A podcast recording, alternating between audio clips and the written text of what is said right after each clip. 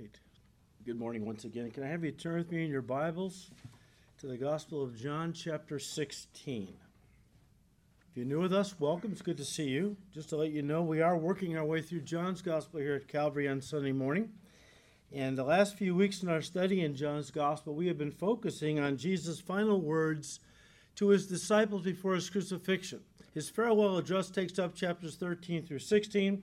We have been studying that at length in the last few weeks, and uh, their hearts were troubled. Uh, as you come to the fourteenth chapter, uh, it's obvious their hearts were troubled. Why? Because he had said earlier in the evening that he was going to go away. He was going to be leaving them, and they couldn't follow him. In saying that, he was in essence telling them that they would have to carry on the work without him.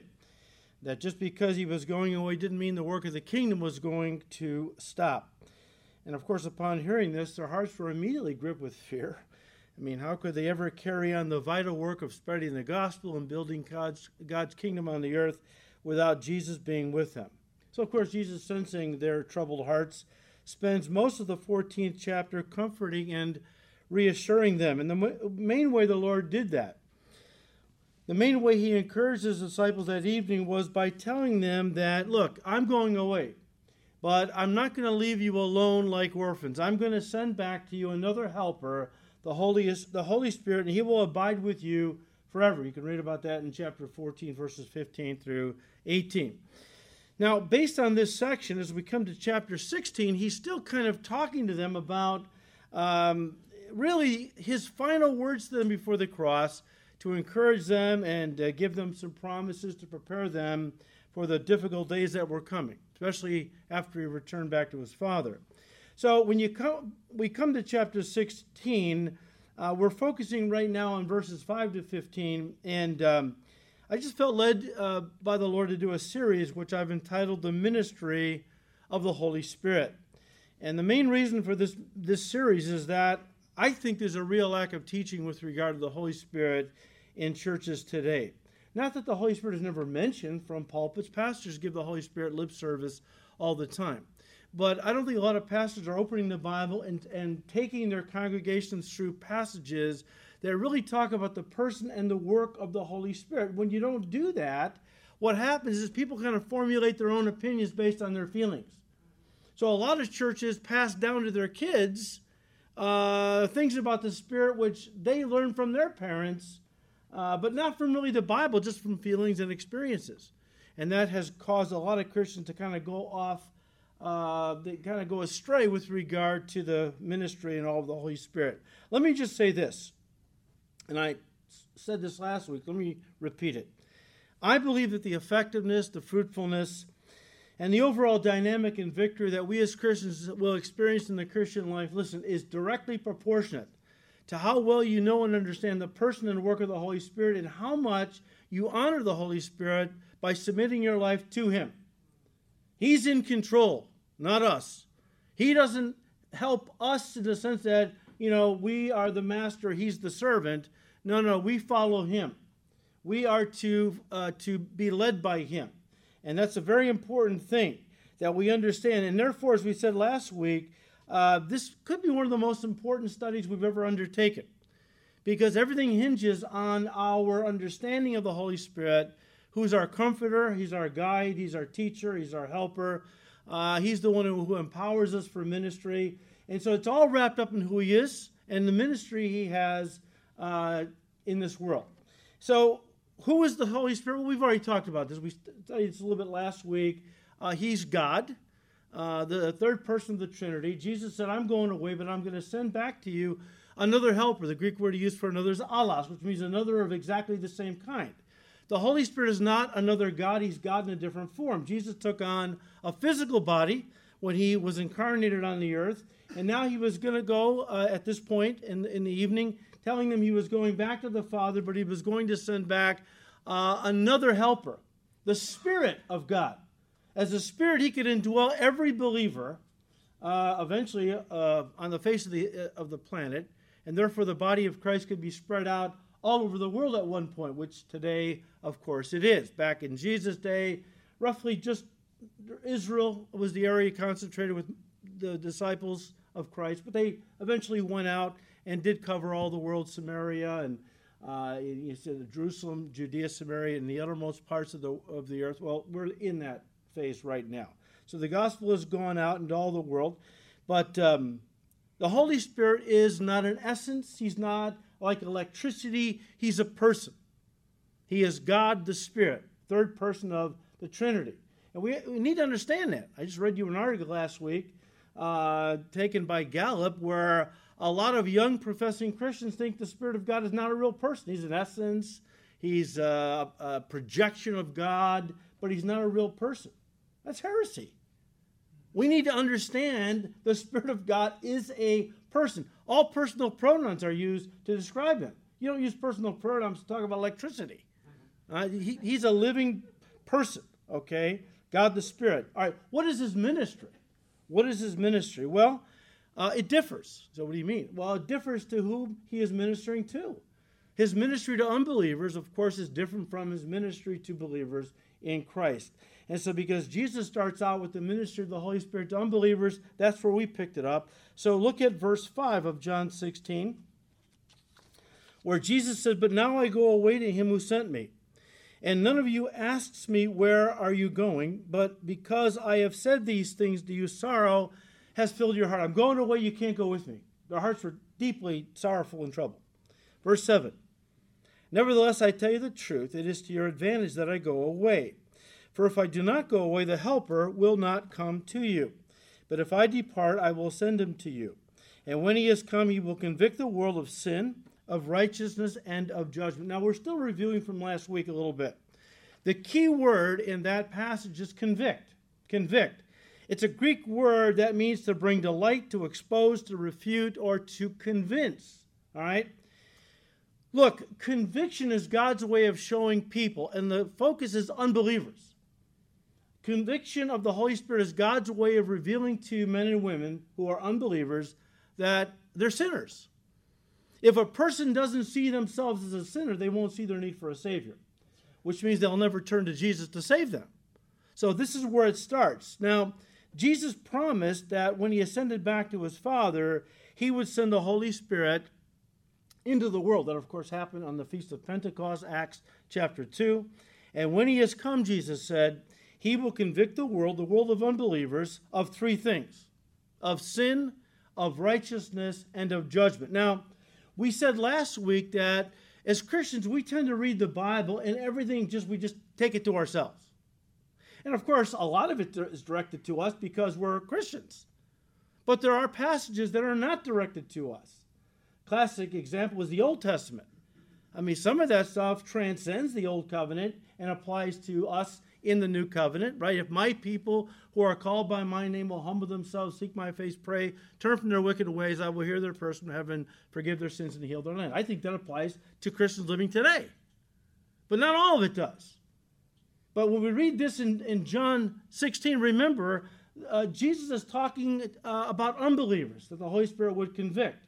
And he goes on to tell us, and he explains to us uh, what he further means, because we want to take that and apply directly to us. He's going to convict me of my sins. He's going to convict me of my lack of righteousness. He's going to convict me of coming judgment in some way. It's not directed to us. And thankfully, Jesus goes on to explain that, uh, what he meant by further revealing to us that all of this conviction of the Spirit has himself, Jesus, as the focus. And again, uh, it's directed at unbelievers. So let's look at the first one. Verse eight, "When he comes, the Spirit of God, he will convict the world, first of all, of sin." Verse nine, "Of sin because they do not believe in me." Jesus didn't say that the Holy Spirit would convict the people of this world of all their sins, plural, as in lying, cheating, stealing, et cetera. Jesus said the Holy Spirit will convict unbelievers of sin, singular, because they do not believe in me, verse nine tells us. The Holy Spirit is convicting the people of this world of one sin in particular, and that is the sin of not believing in Jesus Christ for salvation. Now, please understand, it is unbelief that condemns a person to hell, not the committing of individual sins, plural. Amen. Most people don't know what God has clearly said on this subject. Why? because they either don't read the Bible or they don't, they don't attend a church at all, or they attend a church that doesn't really get into this stuff, okay? When you teach verse by verse, you have to hit the whole counsel of God. That's why we do it. Uh, we just go verse by verse. That way you can't blame me uh, for teaching something that's stepping your toes, as if somebody called me and said, hey, so-and-so's going to be there t- tomorrow. Will you please teach on this topic? Nobody's ever done that, and if they did, I would listen anyways. We're just going verse by verse, right? The old saying goes, you know, if you throw a rock into a pack of dogs, the one who yipes is probably the one that got hit. I'm just lobbing these things out there. If you get nailed by the Holy Spirit, you understand it's God who did it, not me. Okay? Take it to heart, right? But most people don't clearly understand, excuse me, don't understand what God has clearly said on this subject. Listen, how it isn't how good they are or how bad they are that determines whether they make it into heaven or spend eternity in hell. Their sins, plural, are not the determining factor. That's right. That's right. What determines whether a person makes it into heaven or is sent to hell is whether they accept or reject Jesus Christ as their Savior. Now you're thinking, well, so what are you saying, Pastor? That individual sins like lying and stealing, committing adultery, even murder, but they don't matter to God? Of course they matter. Of course they matter to God. And they should definitely matter to every unbeliever in this world. But the Bible teaches that our good deeds don't get us into heaven, nor do our bad deeds send us to hell. That's true. But that doesn't mean our sins, plural, are unimportant to God, or they have no effect on our lives. Well, then how so? Well, look, a person who winds up in heaven is a person who's accepted Christ as their Savior. Plain and simple. Once you accept Christ as your Savior, then all the things you do for God to serve Him, all of those things determine your degree of reward in heaven. Just like if a person winds up going to hell, it, it isn't all their sins that sent them there. It's the fact that they rejected Jesus Christ as their Savior. But if they reject Christ as their Savior, then all the sins they've committed over the course of their life will determine their degree of punishment in hell. There are degrees of punishment in hell. Jesus said, that servant that didn't know his master's will and didn't do it will be beaten with a few stripes. That servant that did know his master's will and didn't do it will be beaten with many stripes. There are degrees of punishment in hell based on how many sins you've committed over the course of your life. The good news is you, you could be the worst sinner in the world. If you receive Christ right now, your sins are washed away. That's right. That's right. Because it's all about faith. That's what allows you to come into God's kingdom. All right. So we pick it up this morning with the second thing the Holy Spirit is going to convict the world of. Uh, again, verse eight, when he has come, he will convict the world of sin and of righteousness. As we said last time, again, when we read this, we want to apply it to ourselves. In other words, we read this as the Holy Spirit is going to convict me as a Christian of my lack of righteousness. What does that mean? Well, usually my lack of walking in the Spirit from day to day and living carnally, which a lot of Christians do, right? Now, I'm not saying the Holy Spirit is not going to deal with you on the fact that you're living carnally. That's not the point of the passage, though. Right now, this is being directed at unbelievers and how the Holy Spirit is going to convict them of righteousness. And here we see Jesus going on to explain. He says in verse ten, of righteousness because I go to my Father and you see me no more. Is that clear? Because if it is, you're better than me. When I read that for the first time, I'm like, well, Lord, I know you're clarifying, but I still don't get it. What, what does that mean? The Holy Spirit's going to convict the world. It seems still a little ambiguous. Convict the world of righteousness because I go to my Father and you see me no more. What does that mean exactly? Okay, fair enough. One author put it this way, said, and I quote, the righteousness here is that which belongs to Jesus Christ by nature as the Holy Son of God. This is the flip side of the previous point. Not only does the Spirit convict unbelievers of their sin, but also of the necessity of having the perfect righteousness of Jesus Christ. When their wickedness is compared to his sinless holiness, their sin is seen more truly for the detestable evil that it is. And the sinner is face to fa- brought face to face with the impossibility of salvation by any effort, work, or achievement on their part, end quote. Well, folks, that's the gospel. that we can't get into heaven by our works of righteousness. It's by our faith in Christ. We all know Ephesians two, eight, and nine, right? For by grace you have been saved through faith, that not of yourselves. It's a gift of God, not the result of anything we do, lest any should boast. God doesn't want boasters in heaven. I belong here. You should have saw what I used to, how I used to serve the Lord. Uh, no, God doesn't want that. It's nauseating. It's disgusting. Uh, the only praise in heaven is going to be praise for him, because he did it all. People, you know, people sometimes ask me, did, did I do anything towards my salvation? Yeah, of course. What? You provided the sin. And that's it. You provided the sin. Jesus did everything else, right? And yet when it comes to the people of this world in general, unbelievers, well, as the writer said in Proverbs twenty, verse six, uh, most everyone pro- proclaims each his own goodness. Almost everybody proclaims each their own goodness. In other words, almost everybody feels they're a good person. And because of it, they believe God will accept them, accept them into heaven when they die. Because we're all good. Pretty much everybody thinks they're a good person, right? You know, early in Jesus' ministry, uh, he said something to his disciples in the Sermon on the Mount that must have blown their minds. Because, again, getting Jewish, okay? He said in Matthew five twenty, unless your righteousness, listen, exceeds that of the scribes and Pharisees, you will not enter the kingdom of heaven. If anybody could have gotten to heaven by works of righteousness, it would have been the scribes and Pharisees. You got to understand, these guys devoted their whole lives to keeping the law down to the smallest detail. When I say down to the smallest detail, I mean they even tithed the seeds from their herb gardens. Can you imagine that? Shake out the little mustard thing, and nine for me and one seed for God. That's how meticulous they were. And because of it, there was a, a saying that was going around in those days, uh, in Jesus' day, uh, that if the Jews said this, if only two people made it into heaven, one would be a scribe and the other would be a Pharisee, because everyone thought they were the holiest people around. We all know that Paul the Apostle at one time was a Pharisee. Son of a Pharisee, right? And in describing his life before he met Jesus, he said in Philippians, I'm going to just read it to you. You can write down the reference. I'll read it down, the N L T second edition, all right? But here's what Paul said about himself. Uh, he said in Philippians three, verse five, I was circumcised when I was eight days old. I am a pure, I am a pure-blooded citizen of Israel and a member of the tribe of Benjamin, a real Hebrew if there ever was one. I was a member of the Pharisees who demanded the strictest obedience to the Jewish law.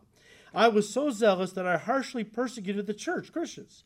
And as for righteousness, I obeyed the law without fault. Well, he thought that for many years, that he kept the law perfectly. But then God opened Paul's eyes, who at this time was Saul of Tarsus. He opened his eyes to the fact that keeping the law, or at least trying to keep it, because nobody ever kept it, except for Jesus, perfectly. But at one point, God opened Saul's eyes to realize that the law was never given by God to make a person righteous. It couldn't, okay? Think about the law, six hundred thirteen commandments, boil it down to the ten we know, we're most familiar with the ten, right? Imagine to get into heaven, you got to keep the Ten Commandments. And it's not just in deed, but in thought and word, perfectly your whole life, all right? If you're going to get into heaven.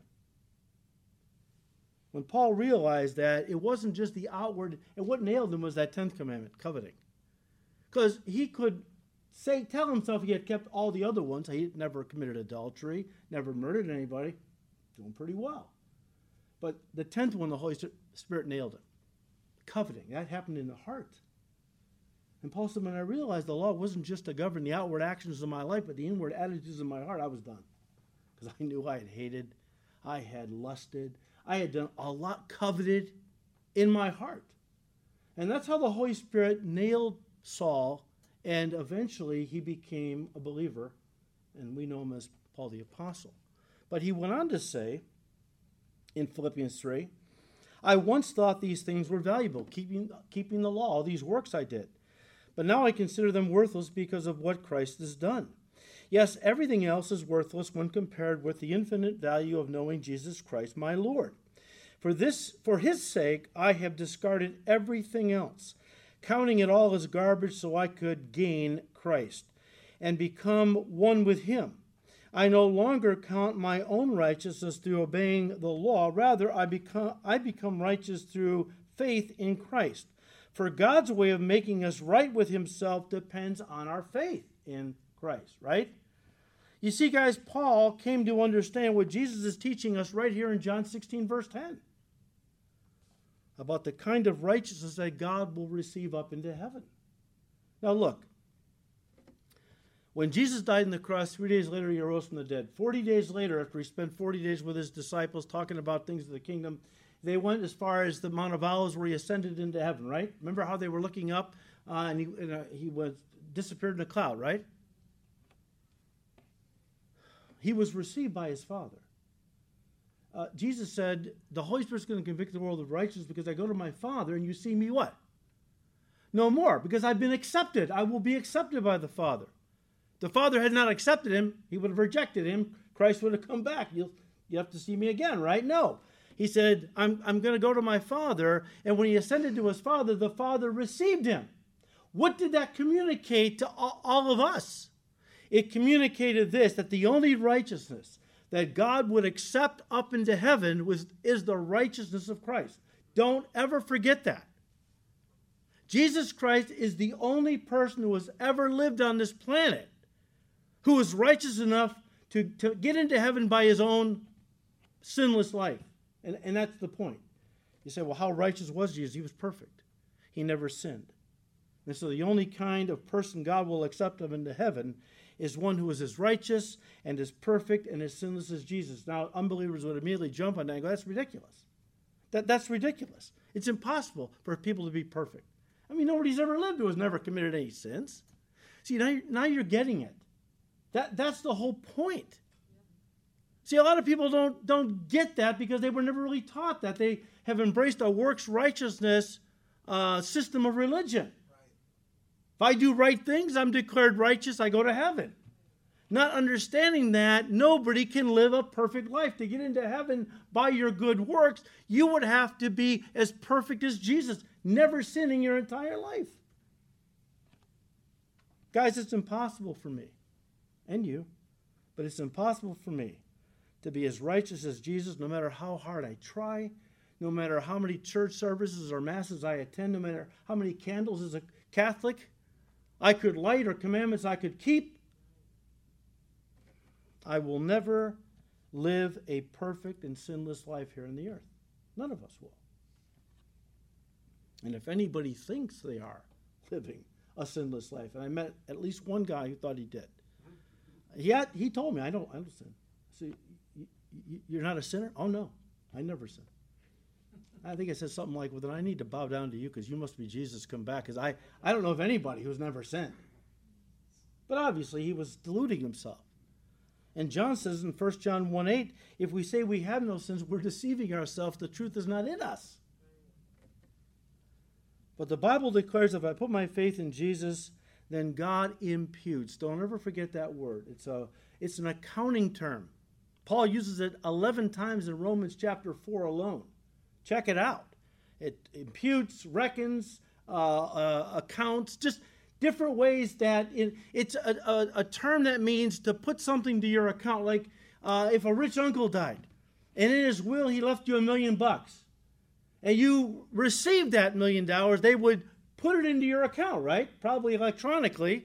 And all of a sudden it shows up in your account. You didn't earn it. It was given to you. You just simply received it. That's exactly what we're talking about when we talk about the righteousness of Christ. We can't become uh, perfect and righteous on our own. So what God does is if we put our faith in Christ, he transfers Christ's righteousness into our account. And now we are as righteous as Jesus Christ in the eyes of God. Positionally, practically, I still blow it. I'm still carnal. But as God sees me, I am in Christ positionally. That's very important. Because when I die, I am taken to heaven because I am in Christ. I'm not standing before God in my own righteousness. We're going to talk about that in just a second. Uh, but, but when I put my faith in Jesus, God imputes the righteousness of Christ to my account. Let me read you a few scriptures. Write down the references, okay? That talk about this. Uh, James two, verse twenty-three. And the scripture was fulfilled, which says, Abraham believed God, and it was accounted to him for righteousness. This is all the way back in Genesis fifteen, verse six. All right? Way back in the Old Testament, God was teaching that the kind of righteousness that gets a person into heaven is not earned, it's imputed. Abraham believed God, and the promises God. You can read Genesis fifteen to see what that was all about. Basically, that he believed God's promise of a coming Messiah, Savior. Romans three, verses twenty-one and two, and I'm reading these out of the N L T second edition. All right, if I didn't tell you that. Um, Romans three, verse twenty-one, Paul said, but now God has shown us a way to be made right with him without keeping the requirements of the law, as was promised in the writings of Moses and the prophets long ago. We, we are made right with God by placing our faith in Jesus Christ, and this is true for everyone who believes, no matter who you are, Jew or Gentile. It's all by faith. Second Corinthians five twenty-one, for God made Christ, who never sinned, to be the offering for our sin, so that we could be made right with God through Christ. I'll give you one more, Romans ten, verses one to four. I encourage you to read um, Romans four, Romans, re- read the whole book of Romans, okay? But I'm thinking of chapters four and ten. Well, it's also good. All right, but Romans ten, verses one to four, dear brothers and sisters, the longing of my heart and my prayer to God is for the people of Israel to be saved. Paul was a Jew who loved his countrymen. I know what enthusiasm they have for God, but it is misdirected zeal. For they don't understand God's way of making people right with himself. Refusing to accept God's way, they cling to their own way of getting right with God by trying to keep the law. Religion. Religion. You're either saved by grace or you're saved by your works. And in chapter four of Romans, Paul says they're mutually exclusive. Okay? Verse four, for Christ has already accomplished the purpose for which the law was given. As a result, all who believe in him are made right with God. Very important. And so Jesus said, when the Holy Spirit comes, he will convict the world of sin, of sin because they don't believe in me, of righteousness because I go to my Father and you see me no more, and thirdly, of judgment, of judgment. Verse eleven, of judgment because the ruler of this world is judged. This is a little more difficult to understand, okay? But here Jesus calls the devil the ruler of this world. When did Satan become the ruler of this world? In the Garden of Eden. When God made Adam and Eve, gave them the garden and said, basically, um, just watch over it. Everything will bring forth after its kind. You can eat of all the fruit-bearing trees in the garden except for one tree. The, in the midst of the garden, the tree of the knowledge of good and evil, you can't eat the fruit of that tree lest you die, right? Satan comes along in the form of a serpent, tempts Eve to say, look, you're not going to surely die. God doesn't want you to have the same power that he's learned how to have. Uh, you can go back, and I think last week we talked about this, or the week before. Uh, but uh, God wants you to keep wants to keep you, Eve, from godhood. Okay? He knows that in the day that you eat of the fruit of that tree, your eyes will be open. You'll be enlightened. You'll achieve godhood. Okay? Um, so Eve thought, well, it does look like all the other trees, the fruit looks nice. So she ate and gave to Adam, and he ate, and they fell. What they didn't realize at that moment was there was a transaction that took place, a legal transaction, that they turned over the world to the devil, who became the world's new owner and man's new master.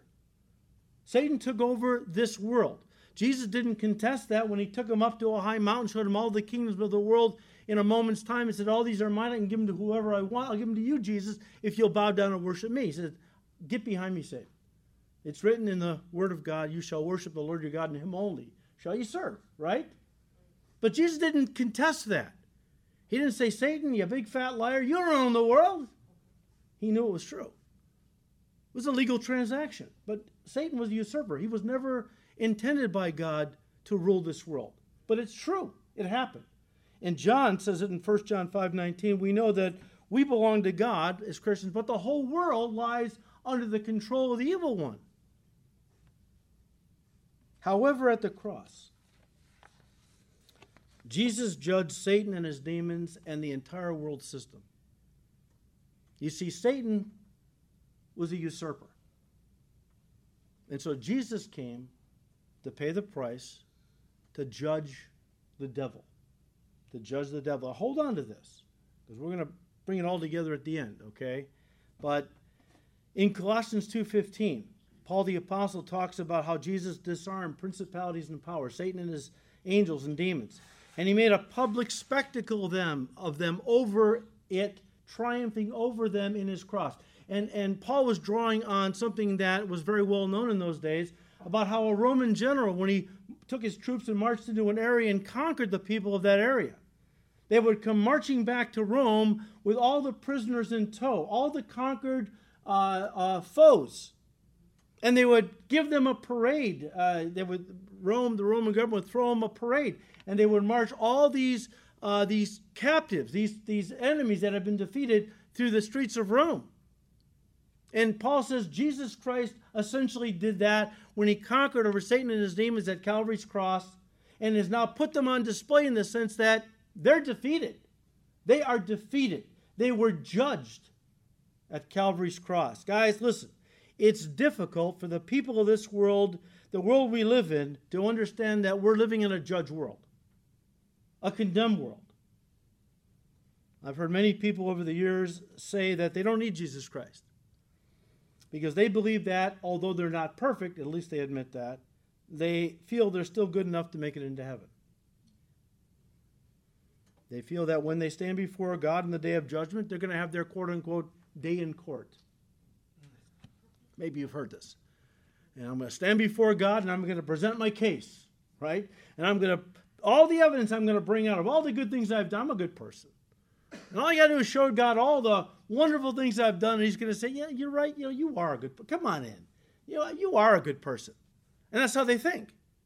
They don't realize that they're not going to get a day in court to make their case. The case has already been decided. That took place in the Garden of Eden.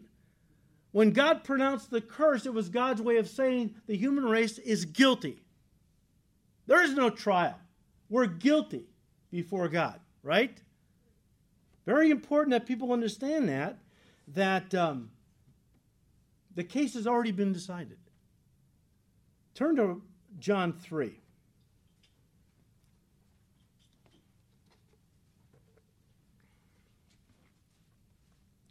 Uh, you all know this passage, but let me read it to you again, because Jesus is talking about this very thing. And of course, we all know John three sixteen, for God so loved the world that he gave his only begotten Son, that whoever believes in Jesus wouldn't have to perish in hell, but would have uh, everlasting life in heaven. Okay, we know that. He goes on, though. For God did not send his Son into the world to condemn the world, but that the world through him might be saved. He who believes in him, in Christ, is not condemned, but he who does not believe, listen, is condemned already. Condemned already, because he has not believed in the name of the only begotten Son of God. Guys, all the people of this world, unbelievers, are condemned already. Again, it happened in the Garden of Eden, where God pronounced the human race guilty. Now, what does man do? Well, in the Garden of Eden, when Adam and Eve sinned, and their eyes were open, and they saw that they were naked. Before that, they were innocent, like uh, toddlers. They, you know, they were naked, but it didn't, you know, little kids. They don't, don't know they're naked. You, you know, your your your best friend. You got his little guy and your little daughter. Maybe they're a year and a half old. They're playing in the dirt all day on a summer day, and you throw them in the bath and together and just give them a bath, right? They don't think anything of it. But and that's how man was before the fall. After the fall, his eyes were opened. He knew he was naked. So what did he do? What was the first thing man did to cover the shame of his nakedness, of his sin? He took fig leaves, right, sewed them together, and covered, Adam and Eve, they covered their nakedness. God appeared and said, look, that's not going to do. So God took a couple animals, slew the animals, took the skins, and covered Adam and Eve. Why? Because animal skins cover a person better than fig leaves? No, because God was communicating right up front that you will never cover the shame of your nakedness, your sin, through the works of your hands. That's religion. I don't know if you realize this, that was the first time religion entered the human race, where man thought through the works of his hands he could cover his own guilt before God. And God says, no, it's going to take a blood sacrifice. And so he killed two innocent animals and he took their skins and covered Adam and Eve to communicate. It is only through the shedding of blood that your sins can be forgiven. The basis for the gospel, right? Later on, Isaiah would make this even more graphic. In Isaiah sixty-four, verse six, he said, "But we are all like an unclean thing, and all of our works of righteousness are like filthy rags in the sight of God." But he used something very graphic in the Hebrew. He said, all of our works, the works of our hands designed to cover our shame, to make us righteous in God's eyes, they're nothing but used menstrual cloths in the eyes of God. And a woman during her time of the month, uh, well, she was unclean. And God used some very graphic language to communicate a very important truth. When you try to offer God religion, he's not just a little put off. He's deeply offended because his son paid the price. And you're trying to substitute something that you do in place of what Christ did. Guys, we live in a world that's already been judged. And like a guilty man waiting on death row for his execution, that's where the human race finds itself. They don't realize that. They still think they're going to get their day in court. They're like a guilty man or woman on death row waiting to be executed. But at Calvary's cross, Jesus condemned, he judged the devil, the devil, who had us in bondage. And, and uh, Jesus provided a way for condemned humanity. We're all condemned. But Jesus, through what he did on Calvary's cross, provided a way by which we might receive a pardon. You weren't here last week, go online. We spent a lot of time developing that idea. That guilty sinners, and we're guilty. I don't deny that. I'm guilty. Yet God, through Jesus Christ, offered me a pardon. And by his grace, I received it. And my sins have been washed away. Now, that's bad news for some people. Good news for others. What do you mean? Well, it's bad news for those people who are living in rebellion, rebellion against God, because a day of reckoning is coming. A day of reckoning is coming. People don't realize that. People in rebellion should take note. If the if the God of this world, the ruler of this world, Satan, has been judged at Calvary's cross, listen, so have his uh, subjects. But God in his mercy is giving them time to repent and to receive his pardon. Remember what Paul said in Acts seventeen, where he's talking to, I forgot what where he was, um, Corinth maybe, or no, not Corinth. He was somewhere though, Athens possibly, and he was talking about how God in the past, before the gospel really was being presented, allowed pagans a certain amount of um, slack. Not that they could get into heaven by their paganism. He just didn't hold them as accountable to those as those who knew the truth. With knowledge comes responsibility, right? And look at what Paul said in Acts seventeen, verses thirty and thirty-one. He said, God overlooked people's ignorance about these things in the early times, but now he commands everyone everywhere to repent of their sin and to turn to him. For he has set a day for judging the world with justice by the man Jesus, whom he has appointed, uh, and he proved to everyone Uh, who this is by raising him from the dead. In other words, Jesus Christ is God's son. And God proved it by raising him from the dead. And someday, Jesus Christ is going to sit in judgment of every unbeliever on the planet. We all know judgment's coming, right? Uh, Hebrews, what, nine twenty-seven? It is appointed for a man to die once, and then what? Comes the judgment. That judgment for unbelievers happens at the Great White Throne Judgment. Uh, Revelation twenty, verses eleven to fifteen. Where every unbeliever is going to be, who has died or is still living, if they died, they'll be resurrected, of course. And they're all going to stand before Jesus Christ and give an account. People think they're getting away with evil. They, they think that they're sinning, if they even call it sin, with impunity. We have a lot of politicians who are doing some of the most heinous, wicked things. And they, they think they're, they're the greatest thing in, in the world. They don't realize that God is keeping track of every sin. He is writing it in their ledger. Uh, uh, um, Revelation twenty says at one point when they stand before the Lord, the books are going to be open. Books, plural. What are they? One is the Word of God, God's commandments, God's standard, and the other is their ledger, Colossians two. Their ledger is the book, quote unquote, that God writes down every sin that an unbeliever thinks, says, or does. And the books are open. Here's what God said, here's what you did. You want to get to heaven by your works? Let's look at your works. And he parades out all their sins. Every person who is an unbeliever is going to have to stand before God someday and give an accounting. Even as um, the writer to the Hebrews said, that uh, all things are open and naked in the eyes of him to whom we must someday give an account. You can either stand before Jesus someday in your own sins, clothed in your own works of righteousness, or you can stand in front of Jesus clothed in his pure white robes of righteousness. That's up to you. It's up to you. I just know this. You can't hide anything from God. Your whole life is an open book. He knows everything. Again, the beautiful thing, though, by my believing in Jesus Christ, and when you believe in Jesus Christ, is that all the negative things we ever did, all the sins, all the wor- the sins in thought, word, and deed, deed were blotted out, erased, forgiven by the blood of Christ. So that when God opens my ledger at the bottom, marked in red, it says paid in full, which on the cross Jesus spoke. Remember, before he bowed his head, dismissed the spirit, he said, it is finished. Greek is tetelestai, which could be translated paid in full. My ledger has been marked paid in full through the blood of Jesus Christ. Yours could be too.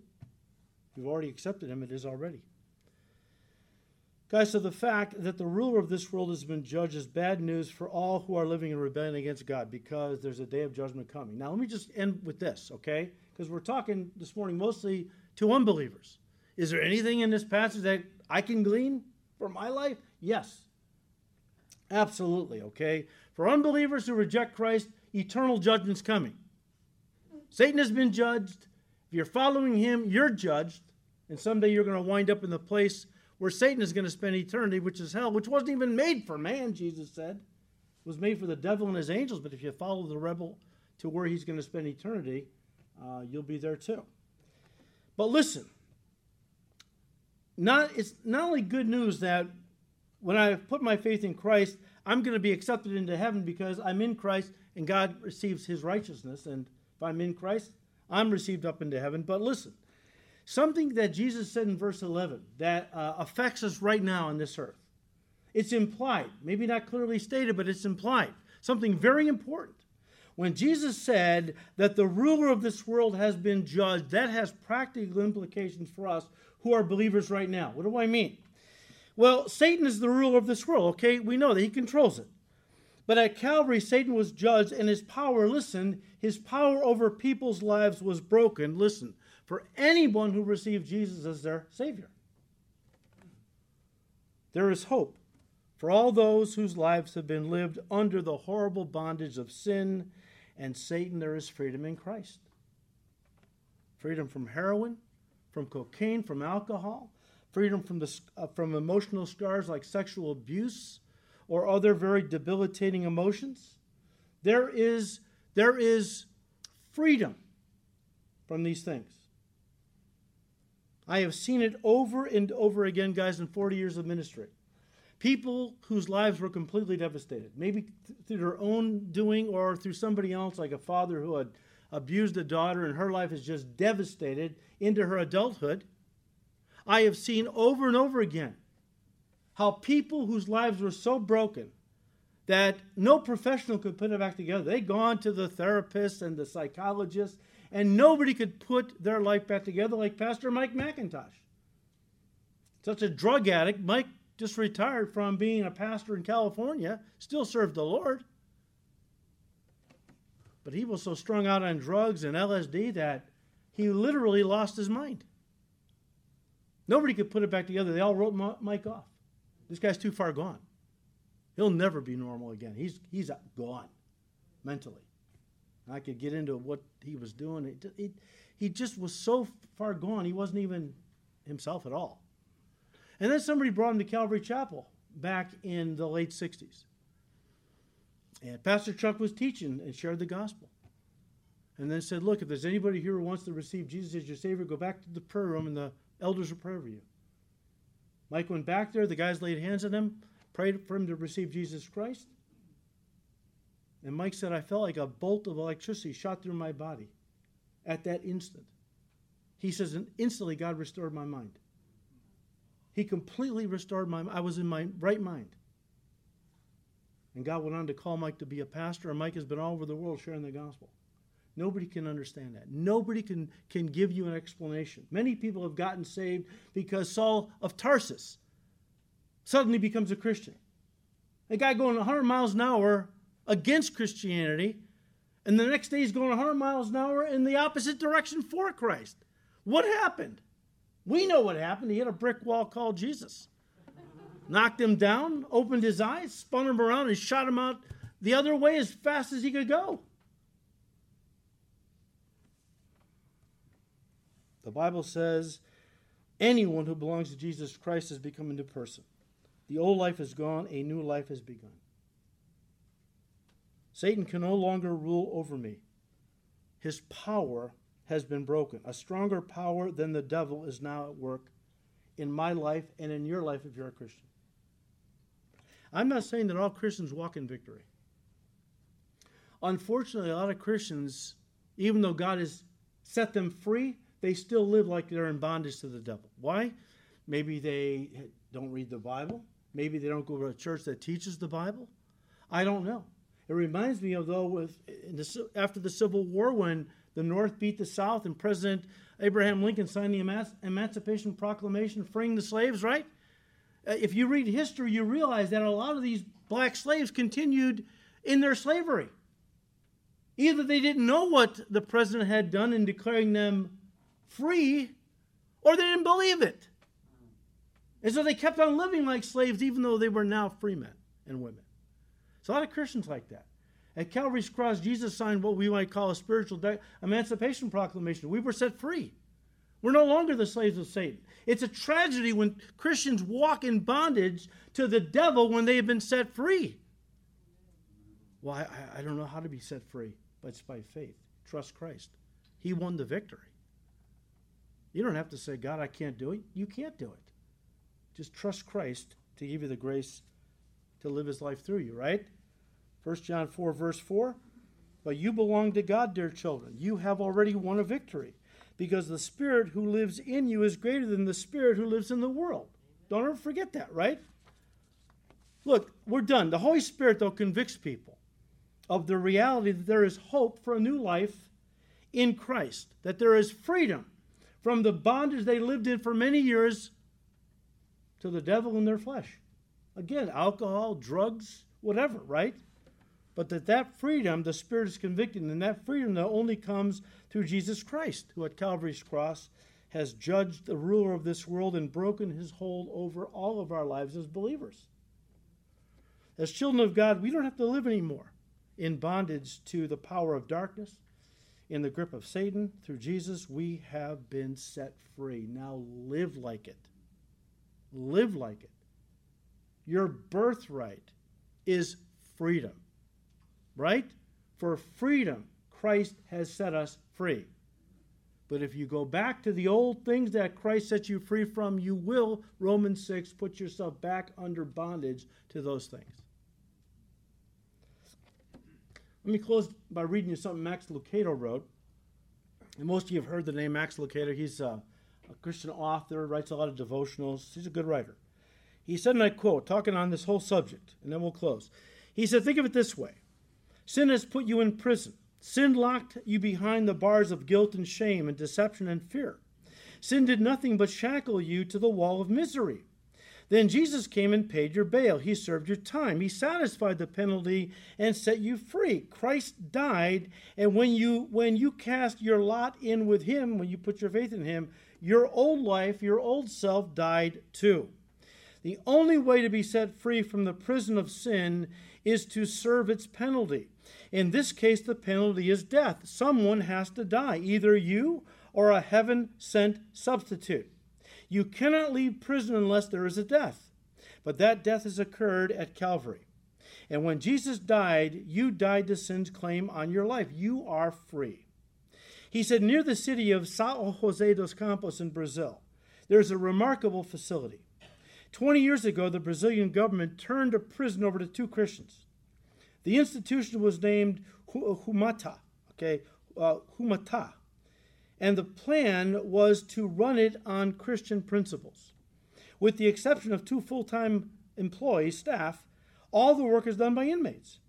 Families outside the prison adopt an inmate to work with and during and after his term. Chuck Colson visited the prison and made this report, quoting Chuck Colson now. He said, and I quote, and I quote, "When I visited Humata, I found the inmates smiling, particularly the murderer who held the keys that opened the gate and let us in. Wherever I walked, I saw men at peace. I saw clean living areas, people working industriously. Walls were decorated with biblical sayings from Psalms and Proverbs. My guide escorted me to the notorious prison cell once used for torture, torturing prisoners.